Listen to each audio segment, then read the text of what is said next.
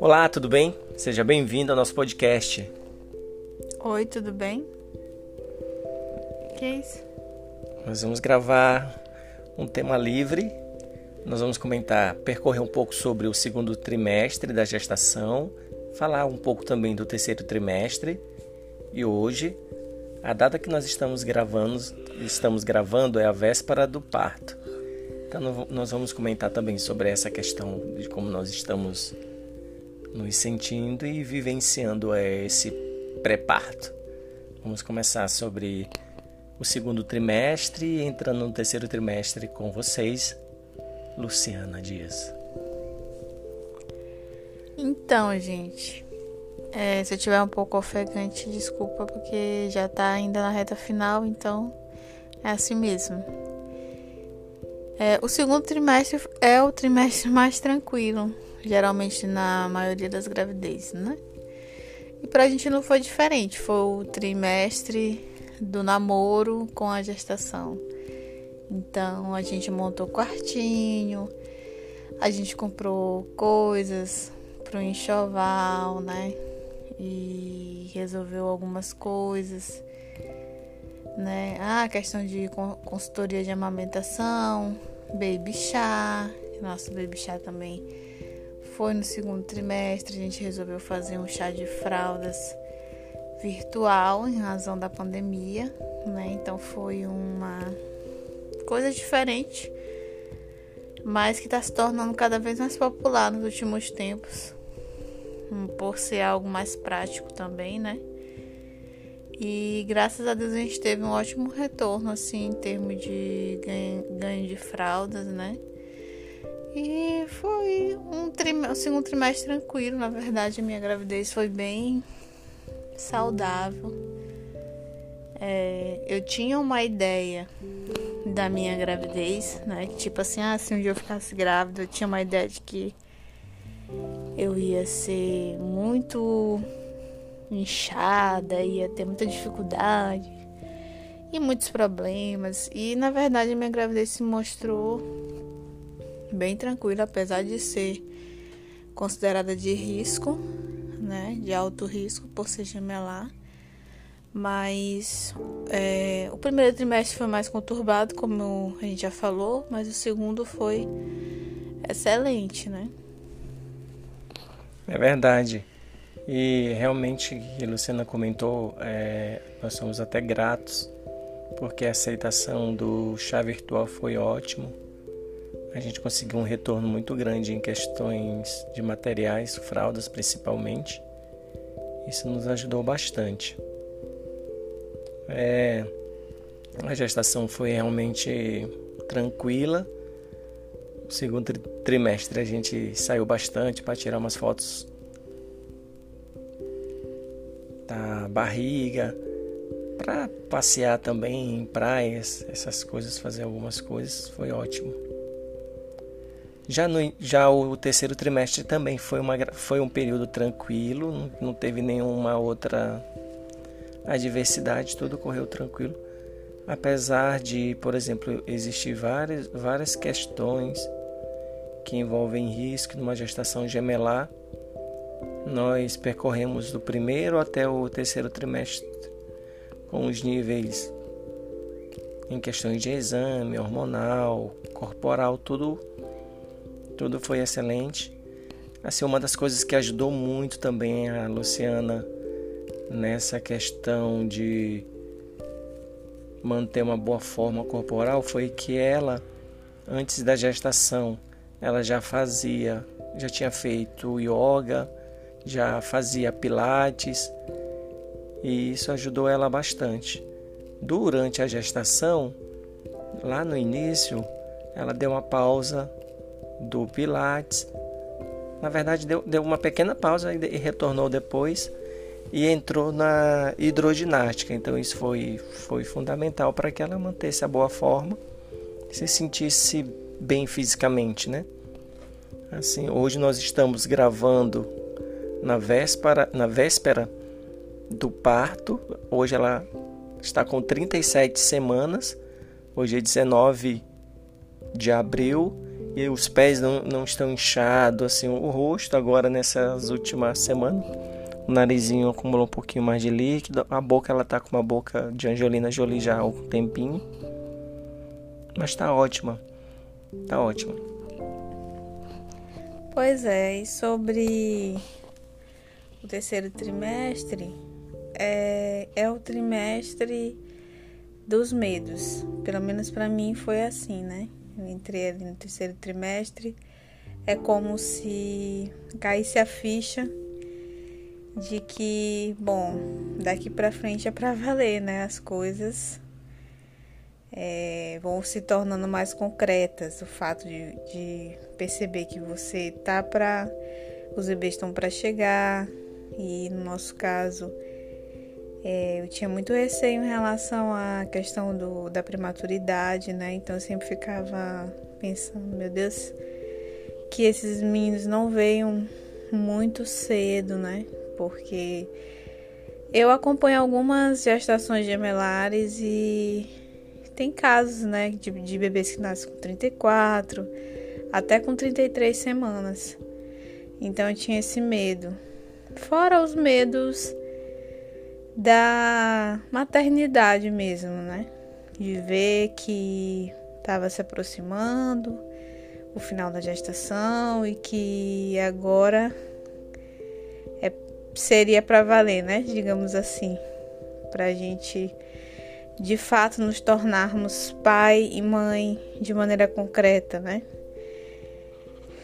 E graças a Deus a gente não teve nenhum susto assim durante a gestação, de pressão, de coisas. A gente foi à emergência pouquíssimas vezes. Acho que foi uma vez somente. E não era nada relacionado à contração de fato, eram outras questões mesmo, de constipação intestinal que eu tava. Então, foi realmente um terceiro trimestre tranquilo.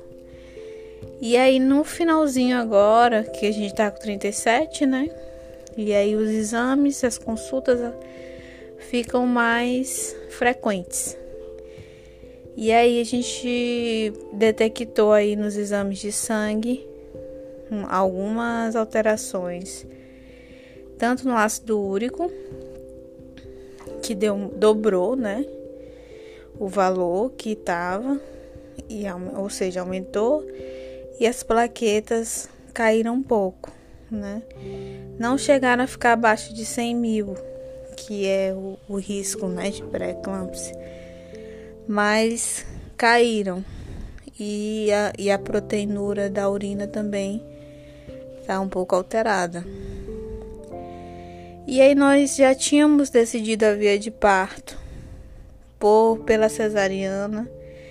Assim, no início é, eu estudei muito a gestação sobre parto, sobre parto normal, e eu sei que é a melhor via de parto, é a mais segura, tanto para a mãe quanto para os bebês. Então eu tinha esse sonho de ter um parto normal, só que a, a minha condição exigia um maior cuidado, né? E o fato de eu não poder dispor de profissionais que pudessem me dar esse suporte acabou fazendo com que a gente ficasse mais receoso, né? Porque ainda que eu fosse pro SUS e que lá eles ainda tentam um pouco mais parto normal, é... lá não teria tanto suporte assim, né? Porque é, são plantonistas, são várias pessoas, então nada é garantido. Se uma gestação única já é complicado, imagina, né? E aí, né, já nesse terceiro trimestre, a gente, por segurança psicológica, a gente resolveu optar de fazer o parto com a minha obstetra mesmo, que pelo menos já estava me, me acompanhando. E a gente sabia que pelo menos ia respeitar as nossas vontades, né? Nesse sentido. Fala aí sobre a antecipação. Ah, é isso mesmo, conforme a Luciana falou. A, a previsão inicial para o parto foi para a 38ª semana, que seria no dia 26 de abril. Mas devido a essas questões da, dessas alterações em alguns exames a gente é, achou melhor ou, como uma forma de prevenção também de, de, de não correr nenhum risco de dessas taxas alterarem, porque a gente vinha sempre fazendo os exames de uma semana para outra, de um exame para outro, na verdade. Alterou bastante e, para não ser surpreendido a gente é, decidiu por antecipar.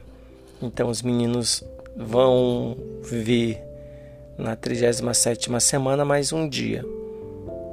Que estava previsto para ser no dia 26 foi antecipado para o dia 20. Então uma semana de antecipação. Nós estamos hoje são nós estamos na noite do dia que antecede, a gente ainda está aqui um pouco a gente está com um turbilhão de emoções ainda, que mistura a ansiedade né, e a expectativa de ver os meninos. Também a gente fica um pouco aflito porque assim tudo que a gente viveu até agora e está vivendo são, são coisas novas, coisas que a gente nunca viveu. São experiências que a gente nunca vivenciou. Então tudo isso é um pouco não nunca vivenciou na nossa pele, né, passando por isso. Então, tudo isso é um pouco assustador, assim, gera uma adrenalina, uma expectativa, uma aflição. Gera também aquela expectativa, aquela alegria, mas assim, tá tudo ainda muito aflito, pelo menos para mim, assim, tá uma coisa bem E nós estamos nessa expectativa de amanhã 20 de abril, conhecer o, o rosto dos meninos, definitivamente, conhecer como eles são, interagir com eles. E nós já estamos na, na torcida e na fé, na esperança de que tudo aconteça de forma tranquila. Sim, na verdade, no meu caso, acho que eu, eu ainda estou bem tranquila porque, na verdade, eu estou muito cansada. E eu acho que ainda não caiu a ficha. Acho que amanhã, quando eu estiver por lá, é que eu vou realmente me dar conta. Mas é isso, né? Eu sou aquela pessoa que já vivencia ansiedade bem antes de tudo. Então, essa ansiedade eu já tenho tido desde que eu soube a questão da, das alterações também de sangue. Tudo isso foi muito aflitivo pra gente. Por medo mesmo de de ter uma, uma eclâmpsia, uma pré-eclâmpsia, um pico pressórico e tanto me prejudicar como prejudicar eles, né? Agora um fato curioso é que ontem a gente foi para emergência e aí a gente já levou tudo, levamos todas as malas, 300 milhões de malas. Aí, não, se já se for preciso, a gente já tá com tudo pronto. Porque a médica pediu que eu fosse avaliada lá. Por conta da, tanto das taxas e ela queria que eu que fosse visto os bebês também, como que estavam o, cardio, o cardio, cardiotoco, né? E aí nós fomos. Isso à noite. Chegamos lá por volta das 19 Aí fomos atendidos já, acho que já eram umas 8 horas da noite. E aí fomos, eu subi para um apartamento para fazer o exame de, de cardiotoco para ver como estavam os bebês. E aí ficamos lá no apartamento, né? E esse exame demora cerca de 20 minutos. Então cada feta é uns 20 minutos. A gente ficou lá. É, ele fica monitorando o batimento cardíaco do bebê. E aí, quando finalmente o exame acaba, conta aí o que aconteceu. Na verdade, o que aconteceu foi uma. Foi. Uma confusão de papéis. Na verdade, a enfermeira, a moça que fez o exame, tirou os papéis da máquina colocou em cima da mesa os papéis e ela abriu a porta do banheiro, pegou umas toalhas, uns lenços que enxuga. É, o álcool, o álcool em gel que é, que é colocado na barriga, ele sempre pega um, um lenço para enxugar. Ela abre a porta do banheiro, pega lá uns lenços. Só que quando ela vem com o papel, eu não prestei atenção, ela pegou o exame para me entregar, entregou o exame. E na hora que eu peguei o exame na mão, eu pensei que os exames eram o lenço de passar na barriga, só que quando eu toquei na minha mão, tava muito grosso assim. Papel muito grosso. Eu falei, ah, se eu passar esse papel na barriga de Luciana, eu vou machucar. Isso foi em questões de segundo eu, eu pensei isso na minha cabeça. Então eu amassei o papel com as duas mãos. Os dois papéis amassei bem amassado. Só que quando eu amassei o papel, a enfermeira olhou para mim e gritou: Não! Então eu percebi que eu tava fazendo alguma coisa errada, né? Eu percebi, aí eu abri o papel e eram os exames que eu tinha amassado todo. Ai meu Deus, a mulher ficou tão chocada, coitada. Tinha demorado 40 minutos para fazer o exame chegar e ele só amassa, amassa o papel todinho. E aí eu pedi desculpa, falei que eu tinha me confundido e des desamassei o papel é, na mão mesmo, se passei com a mão. Ela olhou assustada assim falou: leva lá pra médica. E a gente desceu, morrendo de sorrir, de loucura, de dessa confusão. Entregou pra médica. A gente, o que aconteceu? Não, foi uma, só uma. Foi só mesmo. Uma confusão. É. Mas deu tudo certo, deu para ler os exames. Mas que a gente já tava cansado, a gente não tinha nem jantado. nem jantado, a gente só tinha almoçado e saiu na pressa. E, mas deu tudo bem, deu tudo certo. Então, chegamos a esse, ao final desse episódio. Em breve nós, tra nós traremos novidades de como é que foi o parto, nosso relato de parto, como que foi, como é que os meninos nasceram, todas essas questões. Muito obrigado e até a próxima. Tchau, gente.